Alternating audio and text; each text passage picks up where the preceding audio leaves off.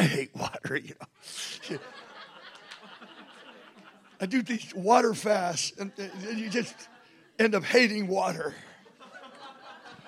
Well, my wife will be very disappointed, but, but check my glasses out. I, I picked the wrong glasses, but maybe I'm in the right place among New England University students and whatever else. So I hope you're not distracted by the zebra. I know we have just a few minutes this morning, and uh, I was pondering uh, my message last night that, that, most of you weren't at, and I I'm a man of dreams. How many of you get dreams? You know, keep your hands way up. No half masks. Look at this. Everybody gets dreams. Now, I didn't ask what kind of dreams that you have. How many get dreams from heaven? Same thing. This is stunning to me because it is the language of the last days. It is the language of the Holy Spirit. The book is the foundation of our lives. But how many of you like to get a personal love letter every now and then?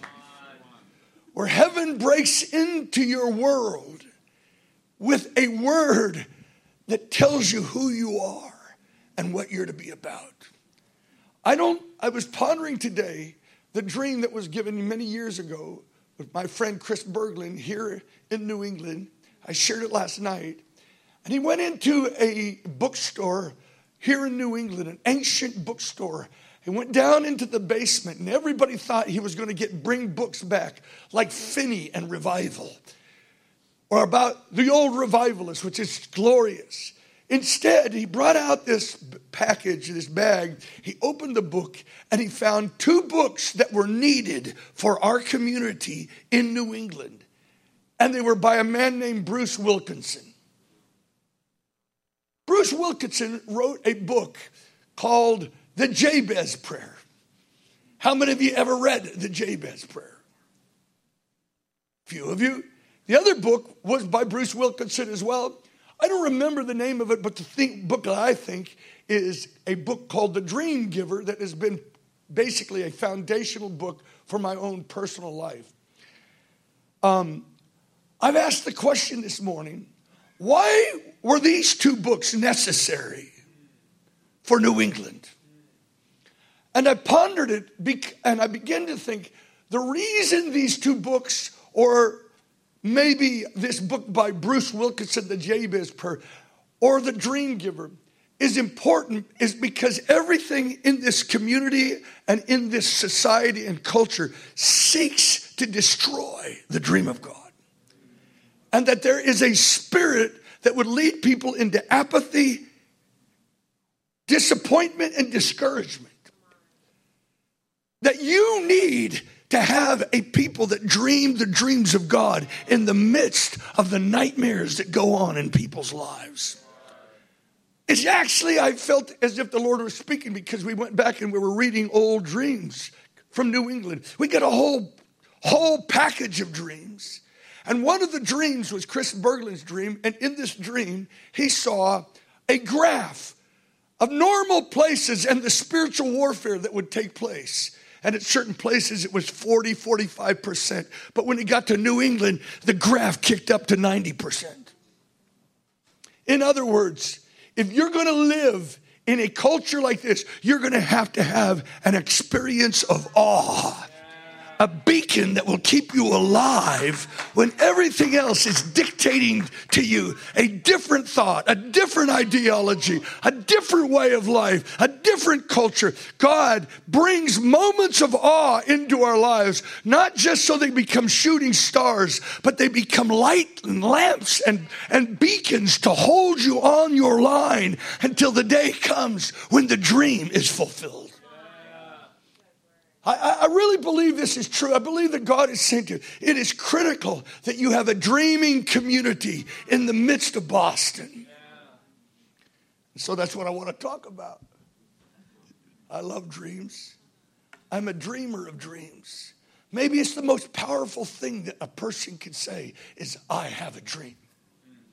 Martin Luther King had a dream, and that dream filled the whole globe. I have a dream. I just recently had a dream. I have a dream that God can heal the race issue in America. When it seems like racism and Nazism exploding everywhere, it seems that this, this nation is more divided than it ever was. In the middle of it, God injects his dream into the middle of it. Now, God gave us a, gave a, a prophet a word. His name was Bob Jones, of the revival man that would rise in America, and his head would rise in Cleveland. You may have heard recently of the call Cleveland. We went there, and this is what we do. Before we hold a gathering, and we're going to hold a, gathering in a place called the Q. Ever heard of, heard of the Q? Well, you guys are from Boston. the Q is where the Cleveland Cavaliers play. LeBron James and gang we were going to hold a, gang, a gathering in December, I mean, in July, in Cleveland. And we went into the city uh, of Cleveland for, for 30 days and we fasted for 30 days because we don't look to have great events, we look to get breakthroughs in the spirit. And fasting is one way of God's means of giving us breakthroughs. We went in there, and on the 22nd day, I met with African American pastors. Our politics were different, but they loved Jesus and I love Jesus. I found myself in a meeting with these brothers telling my story. A megachurch pastor in Cleveland, African American man, said, We know that you hear God. We'll join you at the Q. When you have a prophetic testimony, it's hard to argue. You can argue doctrine, you can argue your thoughts, but it's pretty hard to argue when heaven has come and talked to a man. Give us some men and women in New England who are baptized with confidence because they have heard God. And that thing actually penetrates the lies and actually gives new hope and vision in the midst of frustration and difficulty. I shared my story, and they and we, they said, We're going to run with you, Lou. So I was pondering this on this fast, and the Lord began to deal with me by the name Cleveland. The name Cleveland is spelled C L E V E L A N D, but it was first of all named Cleveland, C L E A V E L A N D. Did you catch the difference? It's, and the Lord spoke to me. The revival man's going to rise in America when the African American and the Anglos cleave together around Jesus. The night before we held our gathering, my friend had a dream, and in this dream, he saw the Q, the basketball court where we are going to gather the next day. In this dream, he saw four angels with big Gatorade bottles. You know, I mean, containers like they have at a game. And it was filled with oil. And they said to him in the dream, We're queuing up, waiting for the initiative of the fourth man in the fire, Jesus. And in the dream, everybody on the floor that were playing had jerseys on, and written on their jerseys was Psalm 133. Come on. How good and how pleasant it is when brethren dwell together in unity. It is like the oil. It's like the oil poured out upon the head of Aaron, the high priest, flowing down to the robes. And the Lord just spoke to our hearts through this dream. He says, When you cleave together, that's where I'm going to pour out the oil of the Holy Spirit. They were all together in one place and in one accord. And on my jersey, on my shirt, Chris Berglund had a, a, a sign um, um, on my jersey was inscribed the scripture Acts 8 29. Of course, he didn't know what that was. He looked it up, and it was this. It was when Philip joined the Ethiopian chariot, the black man. The Lord spoke to me if you'll get in the chariot of the African American church, I'll send revival to America. I'm now on a seven city journey across America to dare to believe that God can heal the race issue. And in the middle of it, we're actually uh, carrying Will and Matt all along the, their, their, story. Which they, do they know their, this story here of the African American man and the uh, white man that together are finding out they found out that they are actually uh, these uh, two men. One was his family were the slaves of the slave owners. It's an stunning story, and they're fulfilling the prophecy of Martin Luther King. And that prophecy is that on the red hills of Georgia, the sons of former slave will be in brotherhood with the sons of former slave owners. They just were recently at the Lincoln Memorial. In the midst of all this division, God injects a dream. He injects a story that creates a new alternative. That's what dreams do. Dreams create a new alternative. They bring you into the thoughts and imaginations of God. They suddenly change your world to begin to think that there are different things to, to be laid hold of in my life. I am not living a boring life. There is a realm open to us in dreams that create a new alternative to the present faded time of this, uh, of this moment. Oh, New England needs a dream from heaven. I need a dream from heaven. This is where I'm at in this thing. I wrote this book called The Jesus Fast. Something about fasting opens our, uh, the realm of revelation to us. I wrote, uh, uh, uh, I didn't write it. Frankly, it was another guy, but I like to quote. If I could find it.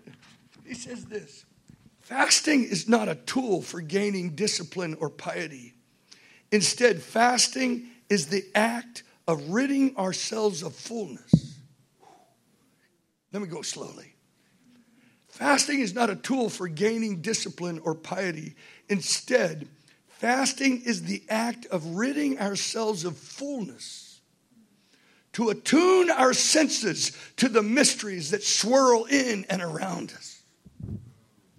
We're living this boring life. Another quote here, I'm not done with that one, by John Piper Millions don't defy God consciously they default to cake and television. Except for a periodic rush of sex and sport and cinema, life yawns. There's no passion for significance. For many, no passion at all. We live a life filled with periodic rushes of sex, sport, and cinema. We are bored Christians. But in fasting, we empty ourselves of fullness and attune our senses to the mysteries that swirl in and around us.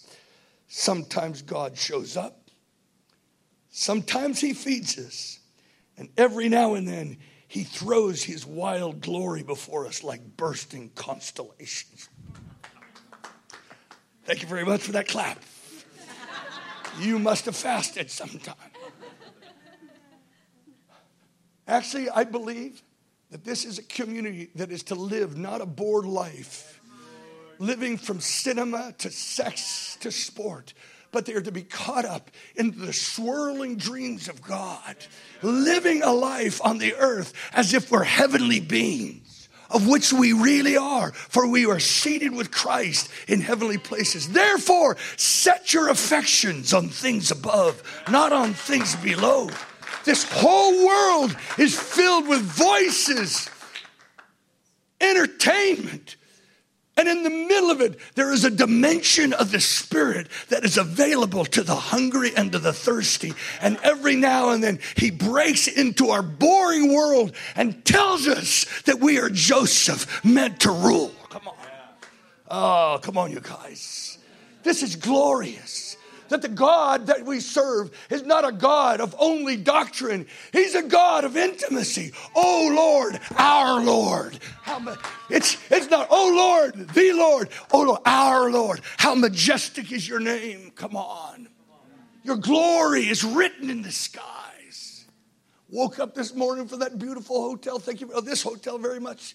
And you gave us the best. And we open, we open our windows, and there's this incredible view of Boston those lights on those buildings. And I think, God, we are in heaven. No, we're in Boston. I want to invite you into a, a realm of imagination, of glory. Yes, boring days, but with an expectation of visitation. We are never to cease expecting visitation. To live our lives in kind of a peekaboo thing with God. There's a great quote in the book. Elizabeth Barrett Browning said this Earth is crammed with heaven, and every common bush ablaze. Those who see take off their shoes. The rest stand around and pick blackberries. Let me say it again. Earth is crammed with heaven. In other words, God is talking everywhere. You can be an intellectual and miss the whole thing, but written on your bridge over here, you just told me, is different. It's engraved. What does it say? The leaves of healing for the nations, even your bridges are prophesying who you are. But you just stand around and pick blackberries and pass it rather than seeing it as a prophecy. See, God's voice in the new, in the Middle Eastern culture of Israel of the time, this is how, this is how they understood God. We missed, we miss moments of awe. We live our lives going through life on a freeway rather than standing and looking and wondering where's God? He's here. The first dream I ever had, as I recall, was when I was down in a, in a city and the man said, Please bring us water for the city. And I went up, the scene changed, and I'm up on this high hill, high mountain, and there's a well, and I am pulling water from the well. And I'm actually taking it in a glass cup of water, uh, whatever, you know what I mean. and I'm going to bring it to the city, but it gets dark, and I'm bringing this glass of water to the city. And in the dream, suddenly I realize it's, it's dark and there's cars flying this way. Red, you know how it is, like a red, red lights on a freeway and white lights, like this. And I got to dodge through the freeway to get to, this, to the man with, who needs the water in the city. And I come to him and he says, Did you bring the water? And I said, I looked and I didn't have the water. I ran back to the freeway and I lost it in the freeway. I, with broken glass in the freeway. And I realized the Lord was speaking to me at an early age as a believer. He says, Don't lose the water of the Holy Spirit for the busyness of ministry. Now, you could have a dream like that and blow it off, or I could say, it's, I feel like I'm kind of living in that right now. I don't want to lose the water, the wonder of God everywhere. Earth is crammed with heaven. Say it with me and every common bush ablaze. Those who see take off their shoes. The rest stand around and pick blackberries. It's about Moses. When he saw the burning bush, a common bush, God is everywhere. He's in a dream, He's in a person that you encounter. Life is to be supernatural in all dimensions. Listen, we lose our sense of awe, as a quote said, and the, and the world becomes a marketplace. We lose a sense of awe, and the world becomes a marketplace. We use things rather than wonder. I tell, it's time to recover a sense of wonder in the middle of New England. Dreams. I wonder about a young man coming to this university has no idea, but there's a group of people praying, and suddenly he has a dream in his dorm room, and revival breaks out. this is how you live your life, believing these kinds of things are taking place now with expectation. Got this great little book called Dream with my zebra glasses. of course, in the back of this book, I got dreams the guiding constellations of my life. I got all kinds of them written down here. Have you ever sat down and written down all your dreams? And rather than saying, cool dream, you begin to ponder what are they telling you? What are they calling you to? I love this. This is about Joseph. This guy, his name is Mark Rutland. Let me read a little bit of it. He says, I dreamed we were binding wheat into sheaves. The youngest learns quickly to ignore the constant barbs of elder siblings. He decided to skip the details the brilliant sun on golden wheat, its realistic warmth upon his back, the sickles snapping, whatever, through ripe stalks. And when we set up our sheaves, all bound in a circle, yours and father's bound to mine, that's what I dreamed. And as he said these words aloud, aloud, not even beginning to understand their implications, he knew something new deep within himself. He knew, not at a cognitive level, not even entirely conscious of the knowing, let alone the knowledge, that from now on, that dream, that wonderful golden vision of the night, was the crucial reality of his life. Come on. I want you to catch this. Have you ever had a golden vision of the night that became a crucial reality for the rest of your life? Having dreamed the dream, this knowledge came upon him unbidden from where precisely he was unsure. Now, having spoken the dream, Joseph had made it his. He had received it and owned it. Now it was not just another dream, it was his dream, for good or ill. The dream, this dream, from this moment on, was to be the guiding constellation by which he found his path, explained his pain, and fulfilled his destiny. Come on, let me say that again. The guiding constellation by which he found his path, explained his pain, and fulfilled his destiny. How many have ever had a dream like that? How many of you ever had a dominating dream by which the rest of your life would be overshadowed by a sense of expectation and wonder, and it would actually call you into decisions way beyond your safety zone, into the zone of faith? Where you follow the circuitous paths of the Holy Spirit, leading you from one from a job that makes you secure into a job that is totally insecure, but totally not boring. You try to map out your life. I'll tell you, there is a, there is a Holy Spirit that leads you into the uncommon way. Oh, the wonder of it all when the Lord gave me a prayer, a defining prayer like Jabez. Oh, that you would bless me indeed and extend my boundaries. And I prayed, How can I turn America back to God? And then suddenly a woman comes into my life and says, You don't know who I am, but the Lord told me to pay your salary this year because you're going to start something with the youth of America in prayer that will change the destiny of the nation and leads to 400,000 on the mall. Oh, I'm so glad I didn't stay in a job because I heard a voice. The voice who loves me and calls me and mapped out a journey for me before I was ever born and wrote a book about me before I was ever born. Oh, to live under the shadow of the author and the finisher of your faith. Listen, there are dreams on the other side of God's heart for you that are going to lead to the greatest awakening in America's history because I've seen a dream and I refuse to be daunted by the statistics that tell me otherwise. Or the siblings who say you can't do that. The dream busters who say it's not safe for you. To follow God is not safe, but it's not boring. Can we go on? He says, This boyhood as he had known it was finished the moment he received the dream. Not yet a man, a lad, a boy, really now older than his brothers, older even beyond his father. Joseph had stepped out, Daryl, up beyond the well traced goat paths of his childhood and onto a trail untraveled. He had never been this before. Now he was on a dream trek on the horrible, wonderful highway of commanding destiny. How many of are on the wonderful, horrible? It starts wonderful, it becomes horrible.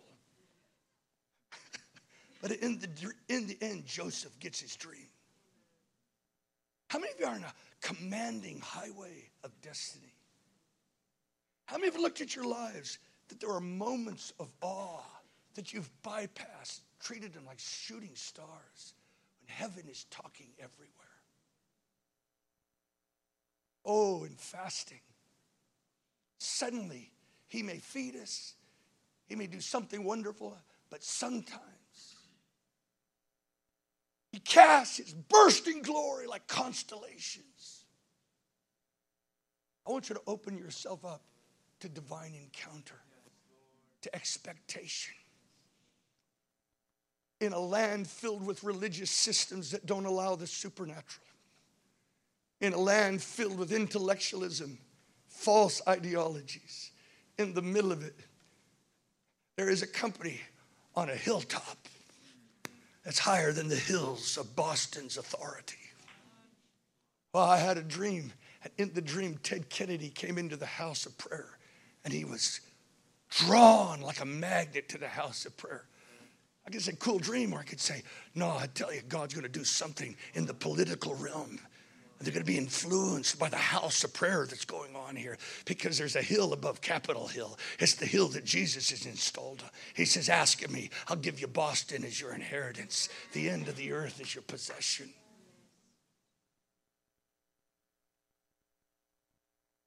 I could read more but I got to be done here soon. I'll do a little bit more of this the next time. Joseph knew in the marrow of his mind that come what may, his dream received, not just dreamed, but truly received, would now define his life. He had first welcomed it and now spoken the thing, and there was no calling it back. Despite a slight involuntary shiver, the boy also knew he did not want to call it back. Even as he had laid hold on the dream, the dream had laid hold on him. Joseph knew that from now on, his dream was for the rest of his life the presiding truth in light of which every experience must be viewed and comprehended. God had given Joseph a dream. The early fathers in the Bible, they were all dreamers and revelatory men. You know what? I think we need to get back to where our fathers came from. The word of God was given to us in the law. The law was an old, uh, uh, was a preparatory day for, for the era of grace. We have the scriptures to give us boundaries and understanding and revelation.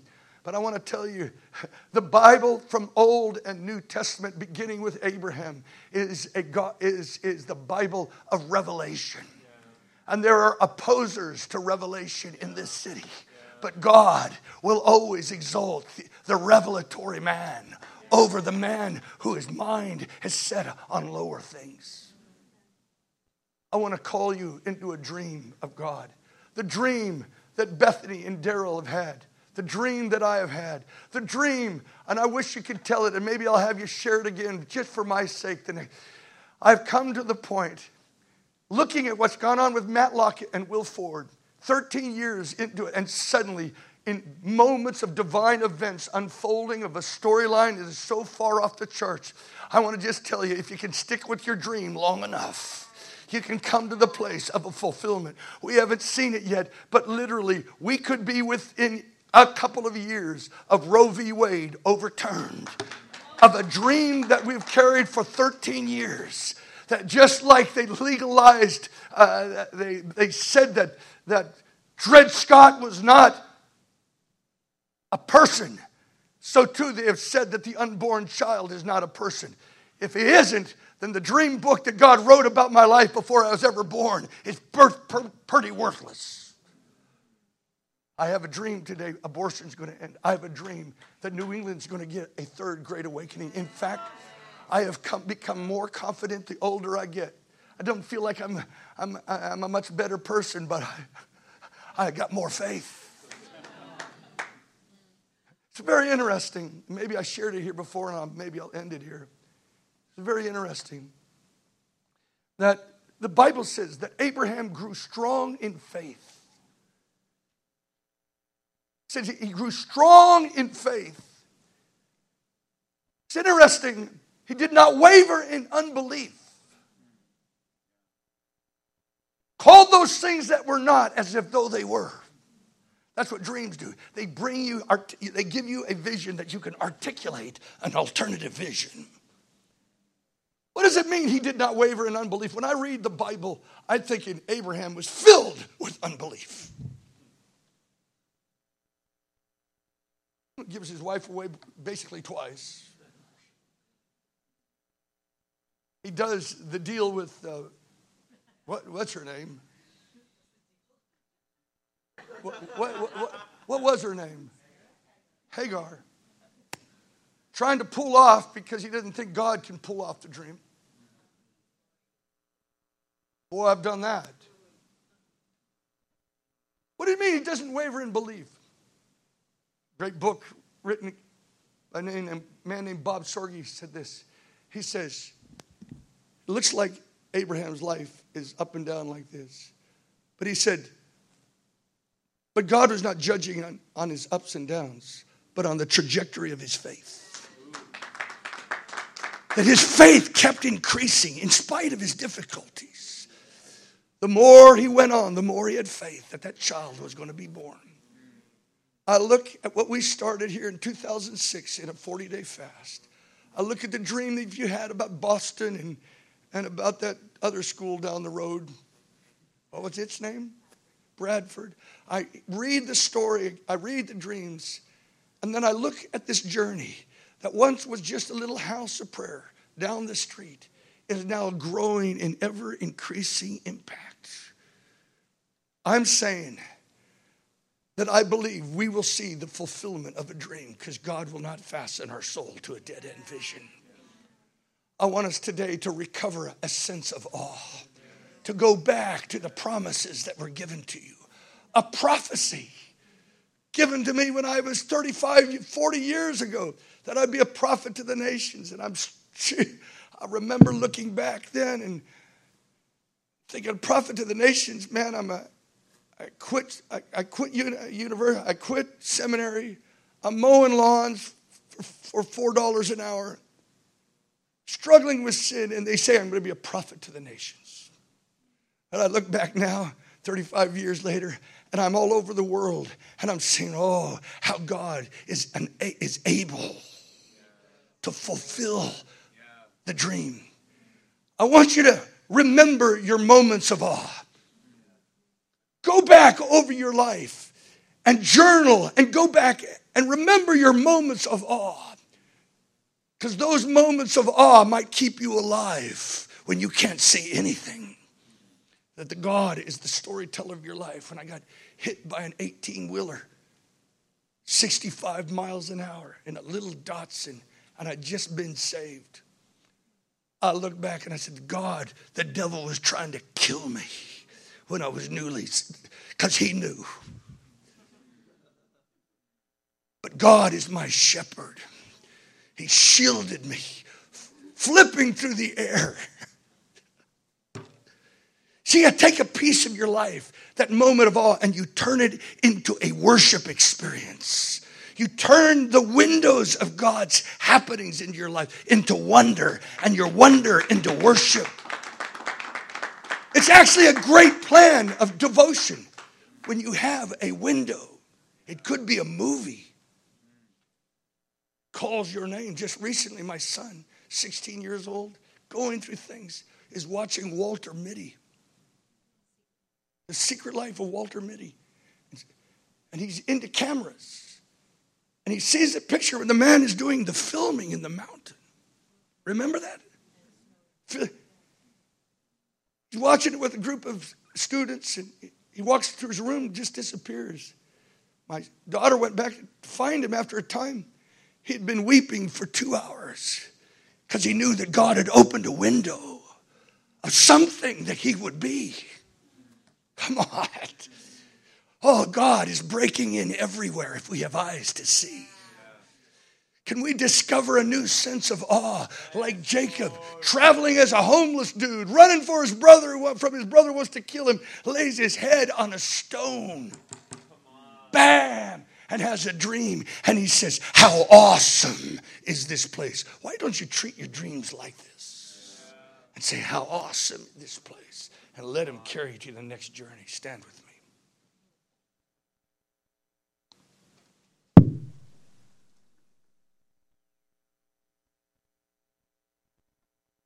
I want to encourage you to join this dream team at Hilltop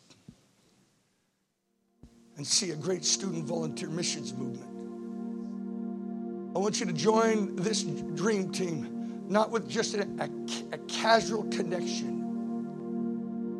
If you hang around the Dream King, you get into a dream stream. You join yourself to a dream team and you do the Martin Luther King thing.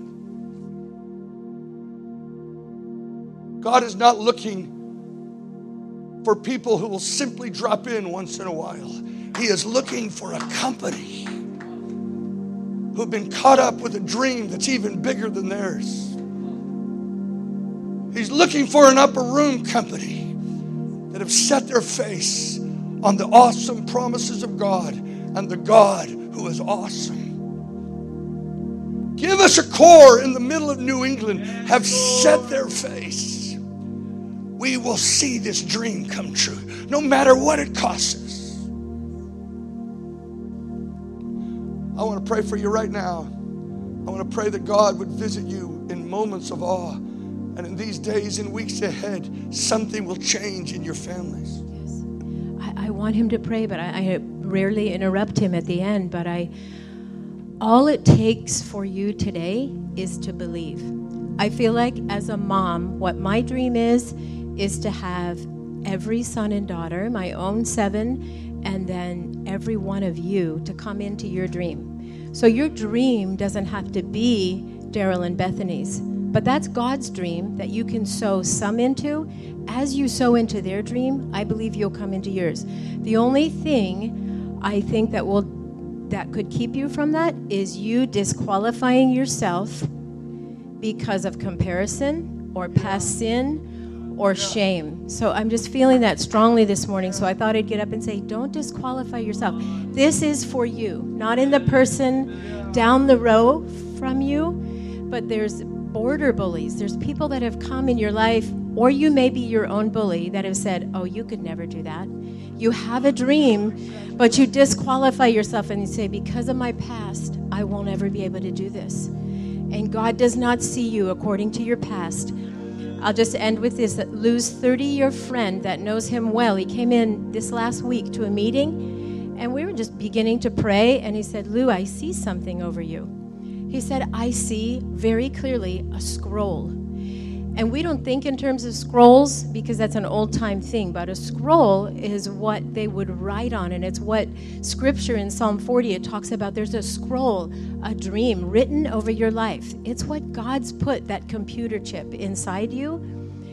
And he said, I believe what the Lord is saying is that you see for other people their scrolls. But he said, the way God sees it is going forward. He sees what he wants you to become, not according to the past. So I just I just want you to throw off the past and say, God, what is that dream that you've been speaking to me? What is it you want me to go forward with? And then I'll let have Lou pray. Thank you, honey. Yeah, the dream, he says he saw that I was reading people's scrolls over them. Jesus said, He took the scroll and he said, The Spirit of the Lord is upon me because the Lord has anointed me and then it says, He says, Today this scripture has been fulfilled in your hearing. He was reading the destiny of his own life.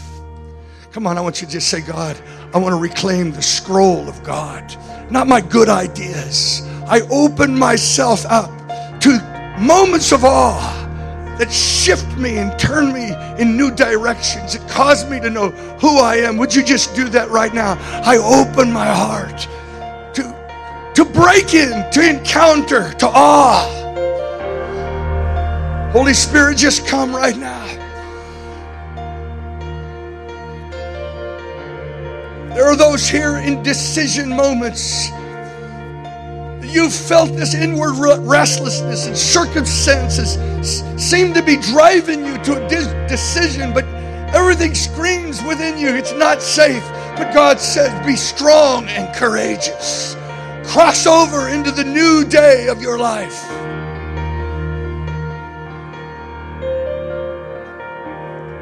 Father, I just pray that you would release dreams in New England.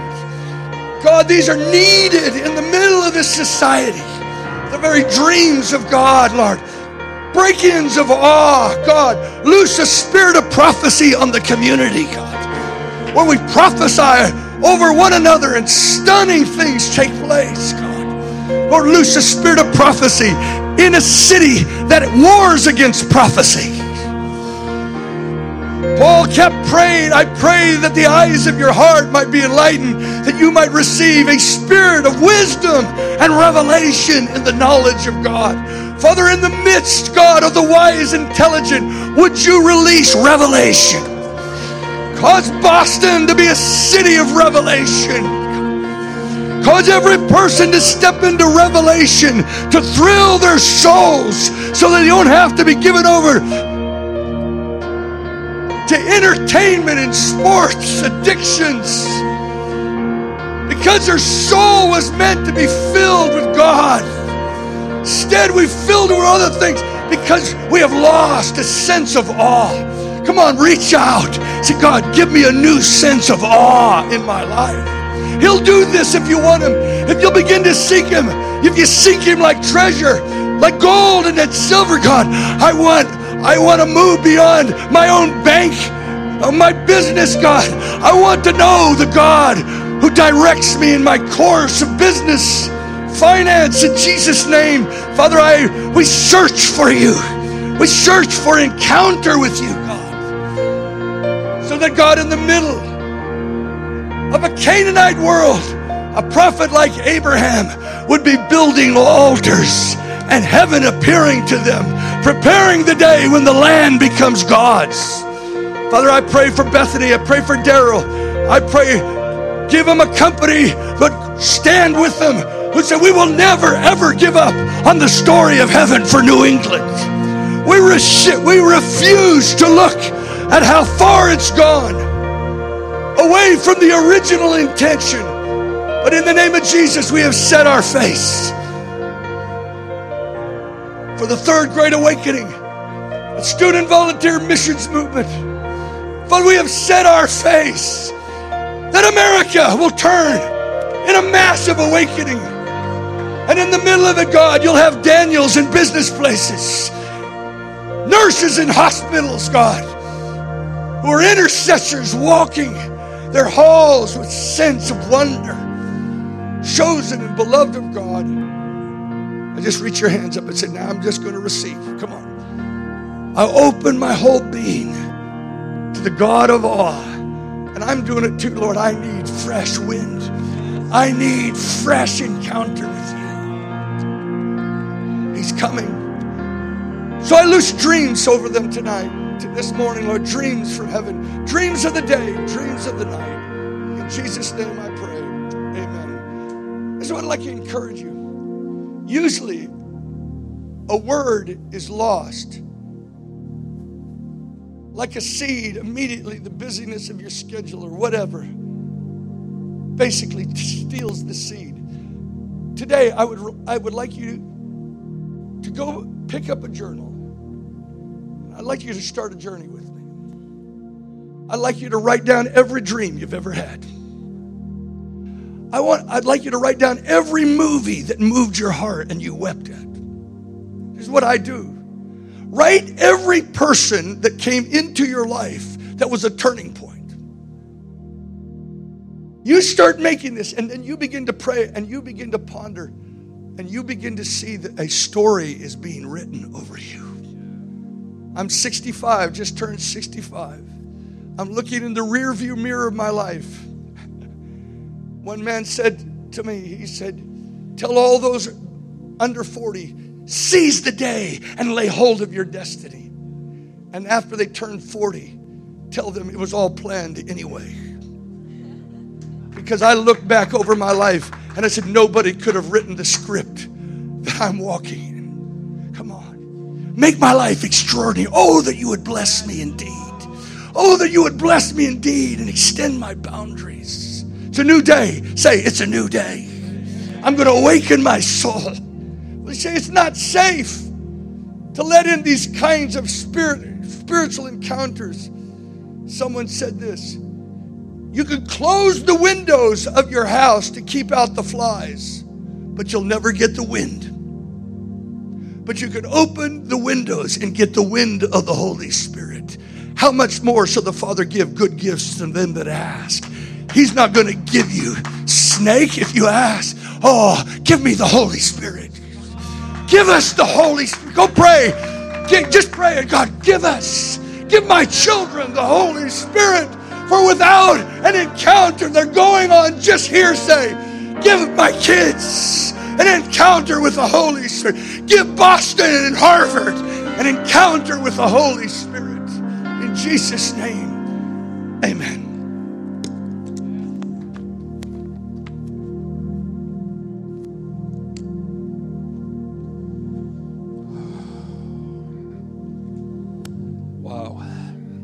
Thank you, Lou. Thank you, God. Thank you, Holy Spirit. So in line to some things that we've been preaching the last couple of weeks and pursuing as a community in the book of Acts. God is a smart God, He's a genius. Lord, I thank you for refreshing my soul this morning. God, I thank you that my heart is burning within me. What a precious gift. God, I pray that you would do this throughout our community, throughout those here this morning. God, that we would cry out for the Holy Spirit always. Yeah. I, I, just got a word, I just lay it before you.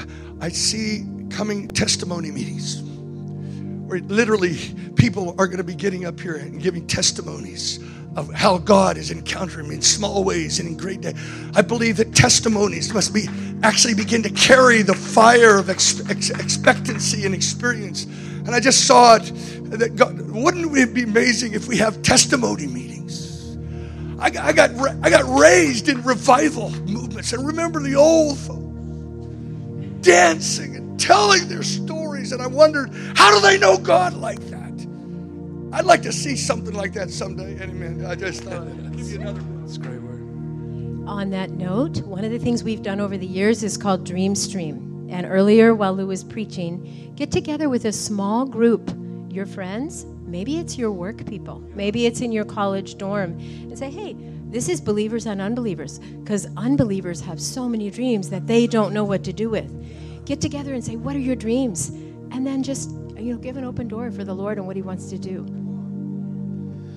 Well, we have another chance to do this again, to glorify God and to hear His word um, at 11. So if you want to stick around, hopefully there's room. Um, as a new crowd of people come in, we'd encourage you to, even if you have to pull up some carpet, listen, we get Lou like once a year. I suggest if you can stay, stay. It's, it's going to be good. I guarantee it would be much different than first service. We love you guys. Hey, listen, if you're new,